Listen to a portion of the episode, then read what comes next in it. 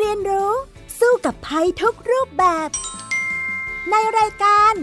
เด็กรู้สู้ภัย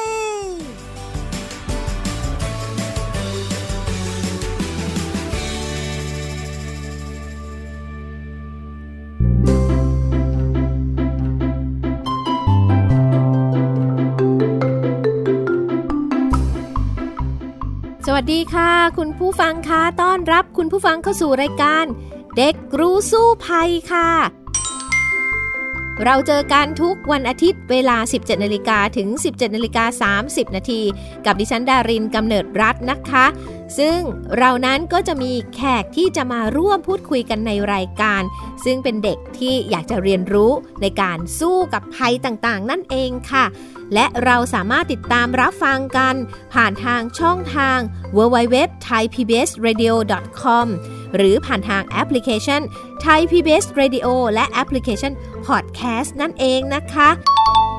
มาฟังกันได้ค่ะ และในวันนี้ดิฉันอยู่กับน้องฟีนิกซ์ สุภาพบงกตโบกเมอร์ค่ะ สวัสดีค่ะเอาละค่ะน้องฟีนิกซ์วันนี้มา แล้วอยากจะรู้เรื่องอะไรกันล่ะคะเรื่องของอุบัติเหตุต่างๆ ที่เกิดขึ้นในวันสงกรานต์ค่ะ อืม ใช่เรากำลังอยู่ในช่วงสงกรานต์ด้วยนะ ตอนนี้ค่ะ สงสัยเรื่องอะไรกันบ้างล่ะคะวันนี้ ก็เกี่ยวกับอุบัติเหตุบนท้องถนนว่า เอ๊ะมันเกิดขึ้นได้ยังไงคะ อืม ประเทศไทยของเราเนี่ยนะเขาเรียกว่าเป็นประเทศที่ติดอันดับโลก ในการเกิดอุบัติเหตุทางถนนแล้วก็ทำให้มีผู้เสียชีวิตสูงมากที่สุด หลายๆ ปีที่ผ่านมาเนี่ยประเทศไทยอยู่อันดับสองของโลกเลยนะ อันดับสองของโลกเลยเหรอคะอ่าแต่ตอนนี้อันดับดีขึ้นบ้างนะคะอ่าน้อยลงแต่ก็ยังไม่พ้นหนึ่งในสิบของโลกอยู่ดีค่ะ ฉะนั้นเนี่ยคำถามของฟีนิกซ์คือทำไมเป็นอย่างนี้ใช่ไหมใช่ค่ะอ่า ที่เป็นอย่างนี้ก็เพราะว่าเรายังมีความบกพร่องอยู่หลาย ๆ เรื่องค่ะ เรื่องอะไรบ้างคะ ก็มีทั้งเรื่องของการใช้ความเร็ว ขับรถเร็วค่ะค่ะประเทศไทยนี่ขับรถเร็วติดอันดับต้น ๆ ของโลกนะค่ะอนอกจากนั้นแล้วเรายังเกิดปัญหาเมาแล้วขับเยอะมาก ใช่ค่ะ เรื่องนี้เห็นในโฆษณาในข่าวบ่อยมากเลยค่ะ อืม นอกจากนั้นแล้วนะคะ รถ แล้วก็ถนนเองก็มีส่วนบกพร่องที่ทำให้เกิดเหตุได้ด้วย ฉะนั้นเนี่ยสิ่งที่ทำให้เกิดเหตุทั้งหมดนี้ก็คือ รถคนและก็ถนนนั่นเองแต่ว่ารายละเอียดจะเป็นอย่างไรนั้นเดี๋ยวพักกันสักครู่แล้วมาคุยกันต่อนะคะ ค่ะ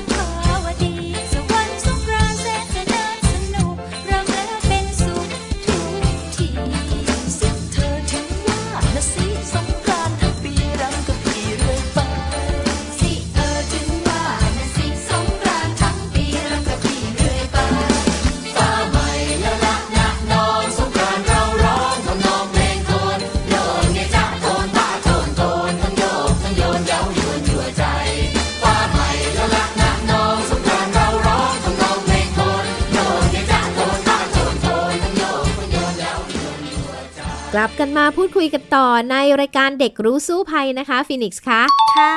พักฟังเพลงกันมาแล้ว คราวนี้มาคุยกันต่อดีกว่าค่ะช่วงนี้สงกรานต์ฟินิกส์ไปฉลองมาหรือยังคะเนี่ย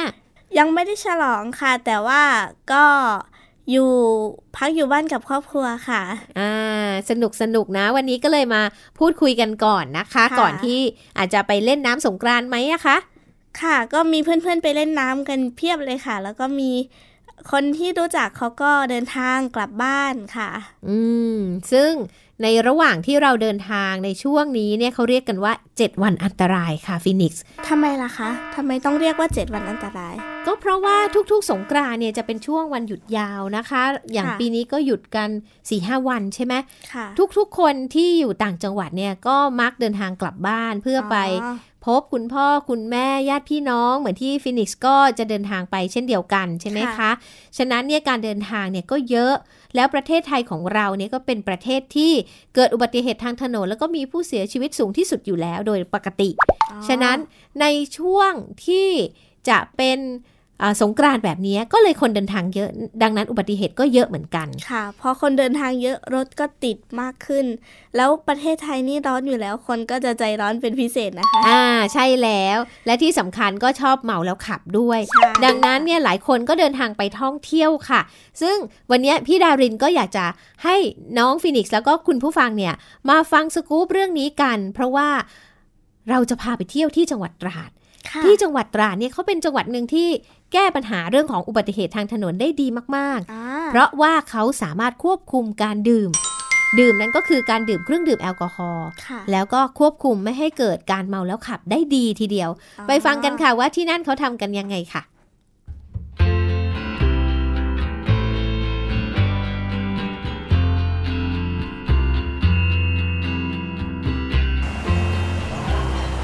ชุมชนรักคลองบางพระในอำเภอเมืองตราด มีประวัติศาสตร์ต่อเนื่องยาวนาน ที่กลายเป็นแหล่งท่องเที่ยว ซึ่งมีผู้คนมาเยือนมากขึ้น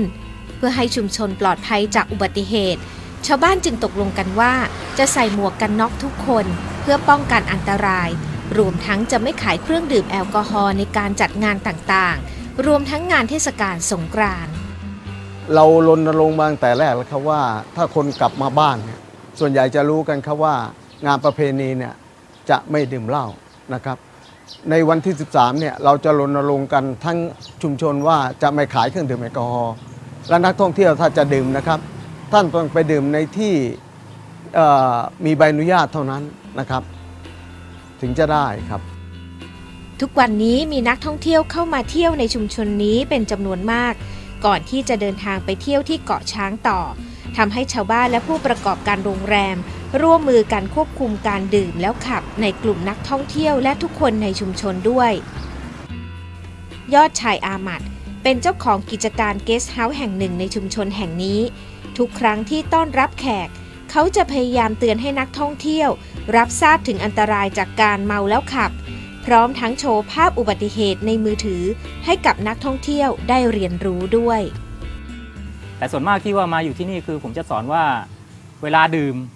คุณไม่สมควรขับหนึ่งคุณโดนขับ คุณขับไปเจอตำรวจปรับปรับ 400 บาท คุณโดนจับแล้วคุณขึ้นวัดแอลกอฮอล์คุณไม่คุณคุณไม่ผ่าน คุณไม่ผ่านเกณฑ์เนี่ยคุณขึ้นโรงพัก คุณอาจโดนอายัดหรือว่า delete ของเกี่ยวกับ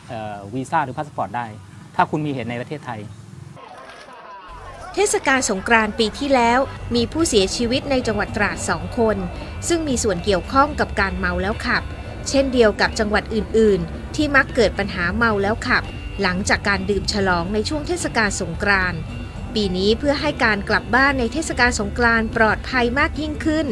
รัฐบาลจึงมีนโยบายจะลงโทษคนเมาแล้วขับ รุนแรงมากขึ้น เพื่อลดการสูญเสียในช่วงเทศกาลสงกรานต์ปีนี้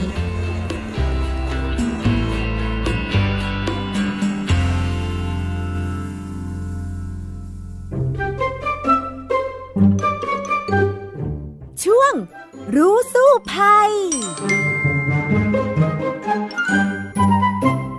กลับมาพูดคุยกันต่อกับดิฉันดารินและน้องฟีนิกซ์นะคะ ในช่วงรู้สู้ภัยค่ะ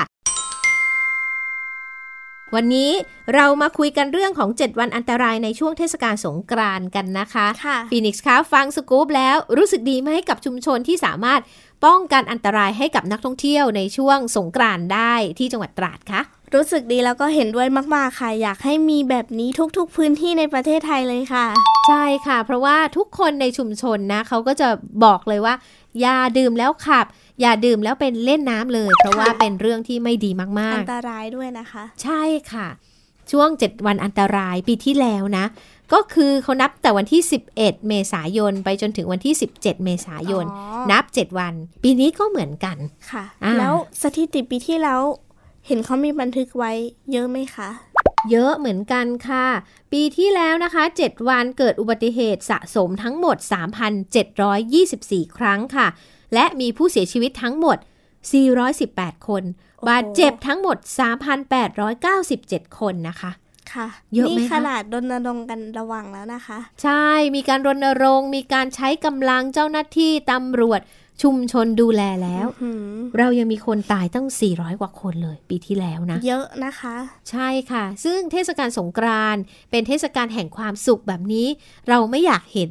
มีผู้เสียชีวิตไม่อยากเห็นข่าวที่เกิดเหตุเลยใช่ไหมคะ ค่ะ ดังนั้นเนี่ยมันก็มีหลายจังหวัดเหมือนกันนะ ที่เขาเก่งมาก อย่างเช่นอืมจังหวัดตราดที่เราเล่าให้ฟัง เขาก็ไม่ถึงกับว่าไม่มีใครตายเลยที่ผ่านมา แต่ว่า ก็มีผู้เสียชีวิตน้อยมากค่ะแต่ก็ลดการเกิดอุบัติเหตุลงไปได้อีกๆใช่ค่ะ แต่ว่าปีที่แล้วจังหวัดที่ตายเป็นศูนย์เลยทั้งประเทศเรา รู้ไหมว่ามีกี่จังหวัด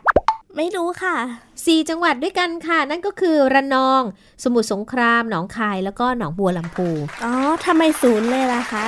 เขาก็น่าจะหนึ่งก็คือเป็นจังหวัดที่ไม่ใหญ่มากสองก็คืออาจจะมีการควบคุมดูแลที่ดี ก็เลยทำให้อืม4จังหวัดนี้เนี่ย การตายในช่วงสงกรานต์ปีที่แล้วเนี่ยเป็นศูนย์เลยนะคะค่ะก็ต้องยกย่องชื่นชม แต่ว่าจังหวัดที่เกิดอุบัติเหตุสูงที่สุดคือที่ไหนให้เดากรุงเทพหรือเปล่าคะเพราะว่าคนเยอะมากเลย ไม่ใช่ เพราะว่าคนออกจากกรุงเทพไปเยอะ อ๋อจริงด้วย อ่า แล้วเดาซิว่าเขาไปที่ไหนมากที่สุดในช่วงสงกรานต์อืม นึกไม่ออกเลยค่ะเฉลยได้ไหมคะ เฉลยเลยแล้วกันนะ ไปที่ภาคเหนือไปที่จังหวัดเชียงใหม่ค่ะ เลยเกิดอ๋ออุอุบัติเหตุมากที่สุด เพราะว่าคนไปอัดแน่นไปเล่นน้ำสงกรานต์เชียงใหม่สูงที่สุดค่ะใช่ไหมมีอุบัติเหตุเกิดขึ้นถึง 133 ครั้งค่ะ และจังหวัดที่มีคนเสียชีวิตมากที่สุด ให้เดาที่ไหน ไม่ใช่ภาคเหนือ ไม่ใช่ภาคเหนือด้วย เป็นภาคอีสานอ่าหนูคิดได้ไหมคะว่าเป็นที่ไหนภาคอีสาเหรอคะอ่าเลยหรือเปล่าคะ ไม่ใช่ค่ะ แต่ว่าเป็นจังหวัดใหญ่มากภาคอีสานเขาเรียกว่า เป็นประตูสู่อีสาน รู้ไหมว่าจังหวัดอะไร อืม เป็นประตูสู่อีสานด้วย จังหวัดอะไรอะคะ นครราชสีมาค่ะ ค่ะ 20 คนที่บอกว่าเป็นประตูสู่อีสานก็เพราะว่าเวลาเราเดินทางจากภาคกลาง แล้วก็จะไปสู่ภาคอีสาน จังหวัดแรกที่จะเจอนั่นก็คือนครราชสีมาที่เราเรียกกันว่าโคราชนั่นเองค่ะค่ะ แล้วก็จังหวัดที่มีคนบาดเจ็บมากที่สุดอยู่ภาคเหนือ รู้ไหมคะจังหวัดอะไร เชียงรายเหรอคะพิษเชียงใหม่นั่นแหละ อ๋อเชียงใหม่ เพราะว่าเชียงใหม่เนี่ยมีอุบัติเหตุสูงที่สุดด้วก็ยมีนะคนบาดเจ็บ ใช่เป็นร้อยเลยร้อยสี่สิบสองคนนะคะ ซึ่งสาเหตุที่ทำให้เกิดเรื่องนี้ทั้งหมดเนี่ยค่ะอันดับหนึ่งให้เดาคือ ความประมาท ไม่ใช่ไม่ใช่เหรอคะเขาทำอะไรเขาใช่ประมาทนั่นแหละเขาแต่มีการฉลองแล้วก็ขับรถ ดื่มเหล้าใช่หรือไม่บางคนก็ขับรถ กลับต่างจังหวัดเองแล้วก็เกิดอาการอ่อนเพลีย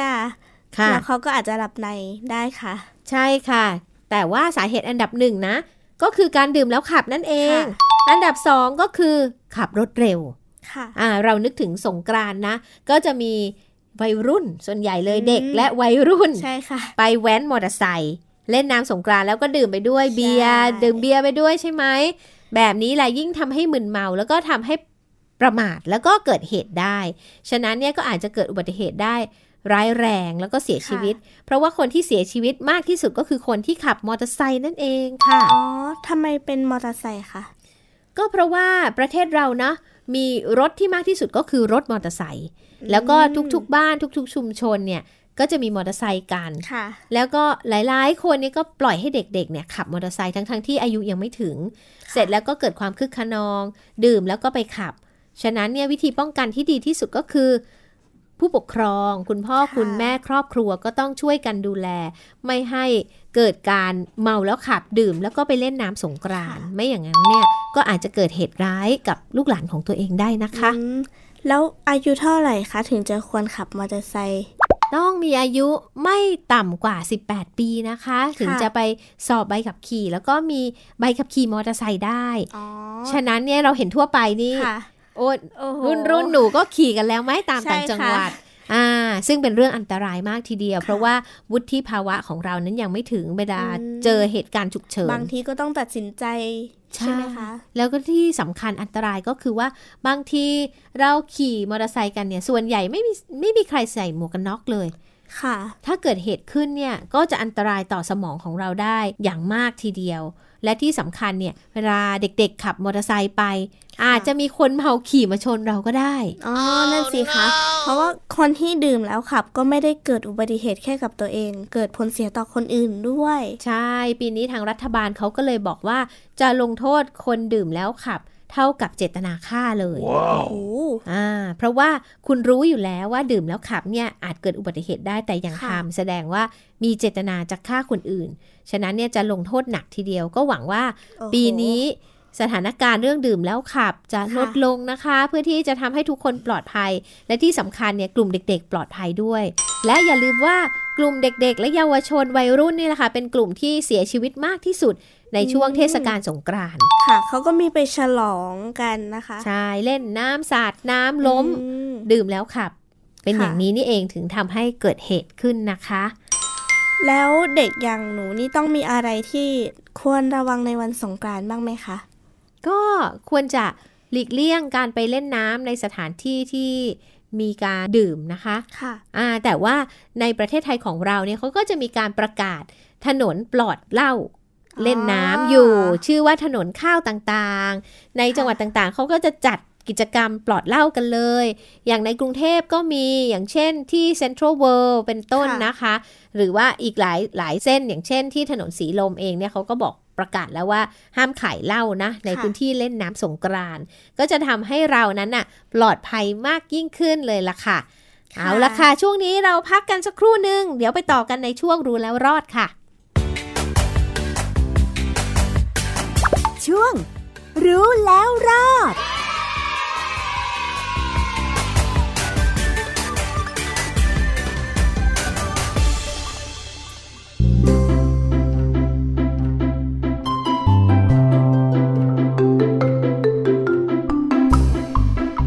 มาถึงช่วงรู้แล้วรอดแล้วนะคะ น้องฟินิกส์คะค่ะคราวนี้อยากรู้อะไรต่อจะรอดอย่างไรดีจากอุบัติเหตุในช่วงเทศกาลสงกรานต์ล่ะคะ ค่ะ สมมุตินะคะว่าคุณพ่อดื่มมาหนักมาก แล้วคุณแม่ก็ขับรถไม่เป็น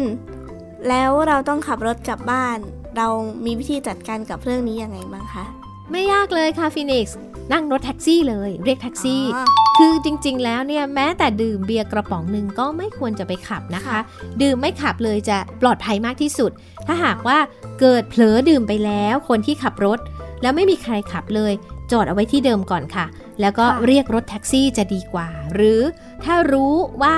จะต้องมีการดื่ม ก็อย่าเอารถไปค่ะ ไปแท็กซี่กันตั้งแต่ต้นแล้วก็กลับบ้านเท่านั้นเองอ๋อก็จะทำให้เราปลอดภัยมากขึ้นค่ะแต่อันตรายอีกอย่างในช่วงเทศกาลสงกรานต์นั่นก็คือการง่วงแล้วขับนะคะฟินิกส์คะอ๋อถ้าเกิดว่าเราขับรถ แล้วบางทีที่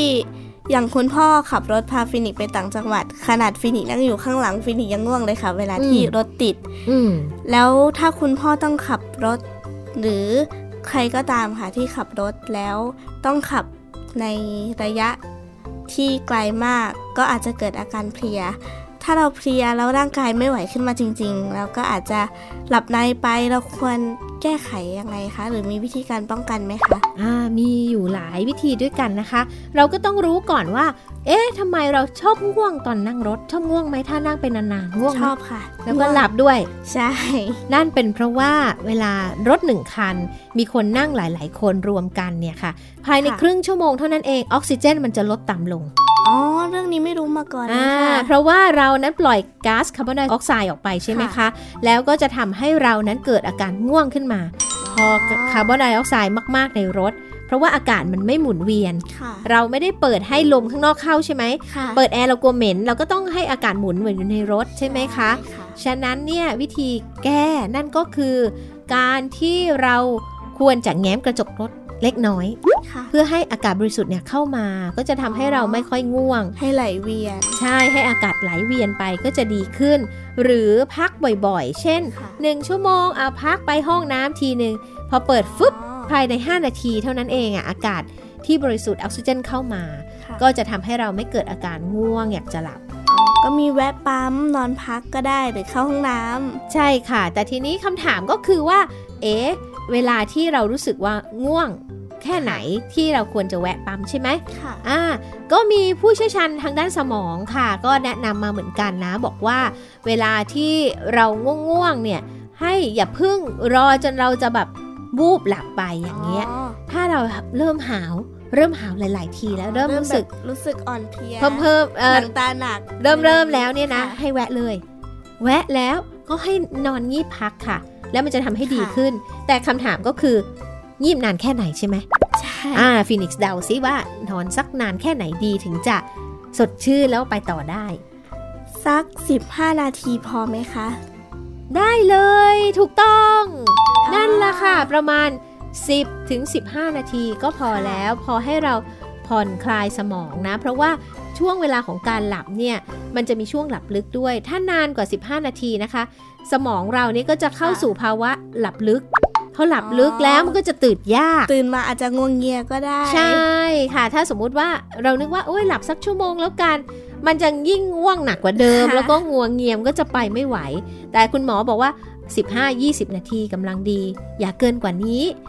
แล้วก็ตื่นเลยล้างหน้าล้างตาแล้วขับต่อดื่มน้ำสดชื่นอ่าสดชื่น หรืออาจจะดื่มกาแฟดื่มค่ะอะไรกระตุ้นให้เราตื่น ก็อาจจะได้ไปได้อีกสัก 2 ชั่วโมง ค่ะ อ่า แล้วก็ แล้วก็พักอีก แต่ว่าจริง ๆ แล้วเนี่ย ถ้ามันไม่ไหวจริงๆให้หยุดพักเถอะค่ะ ระหว่างทาง เพราะว่าช่วงสงกรานต์เนี่ย ถ้าหากว่ารถติดหนักๆ มาก ๆ นะ พี่ดารินเคยนะ ค่ะ จะกลับเป็นยังไงคะจะกลับบ้านนะค่ะมาจากเชียงใหม่จะกลับกรุงเทพอ๋อโอ้โหขับมารถติดหนักมากเลย มาถึงแถวแถวๆจังหวัดกำแพงเพชร ค่ะ พี่ดารินตัดสินใจเลยว่าโอ้โหไม่ไหวแล้วเหนื่อยมากง่วงมาก จอดเลยค่ะ พักอืมโรงแรมเลย เพราะว่าโงแมเลยเออไปพักเลยนะคะค่ะเพื่อที่ความปลอดภัยของเราชีวิตเราสำคัญที่สุดนะคะอืมชีวิตเรามีแค่ชีวิตเดียวนะคะ ใช่ไม่สามารถเอาคืนมาได้นะคะ ดังนั้นถ้าง่วงจอดพักเถอะค่ะ ถ้าพักไม่ไหว ก็พักนอนไปเลยพรุ่งนี้ค่อยไปนะคะค่ะ เอาละค่ะ นี่ก็คือทั้งหมดของรายการเด็กรู้สู้ภัยในวันนี้แล้วดิฉันดารินแล้วก็น้องฟีนิกซ์อยากจะสวัสดีวันสงกรานต์ขอให้ทุกท่านมีความสุขในเทศกาลสงกรานต์นี้เดินทางไปกลับปลอดภัยในช่วงเทศกาลสงกรานต์ด้วยนะคะ ใช่ค่ะ น้องฟีนิกซ์มีอะไรอยากจะอวยพรเพื่อนๆบ้างคะ ก็ขอให้ทุกคนมีความสุข แล้วก็อย่าลืมกราบรดน้ำดำหัวคุณพ่อคุณแม่ คุณปู่คุณย่าด้วยนะคะ ค่ะแล้วก็เดินทางกันโดยสวัสดิภาพนะคะสำหรับวันนี้นะคะ รายการเด็กรู้สู้ภัยนั้นก็จะขอลาไปก่อนนะคะ ย้ำกันอีกทีนะคะ เรากลับมา พูดคุยกันได้ใหม่ทุกๆ วันอาทิตย์เวลา 17 นาฬิกาค่ะ รับฟังได้ผ่านทาง www.thaipbsradio.com หรือผ่านทางแอปพลิเคชัน Thai PBS Radio และแอปพลิเคชัน Podcast นะคะ และรายการรู้สู้ภัยทางหน้าจอโทรทัศน์ ติดตามกันได้ทุกวันเสาร์เวลา 11 นาฬิกาค่ะ และสำหรับวันนี้นะคะ ดิฉันดารินและน้องฟีนิกซ์ขอลาไปก่อนค่ะ สวัสดีค่ะ สวัสดีค่ะ และสุขสันต์วันสงกรานต์นะคะ ติดตามรับฟังรายการย้อนหลังได้ที่เว็บไซต์และแอปพลิเคชันไทย PBS Radio ไทย PBS ดิจิทัล Radio วิทยุข่าวสารสาระ เพื่อสาธารณะและสังคม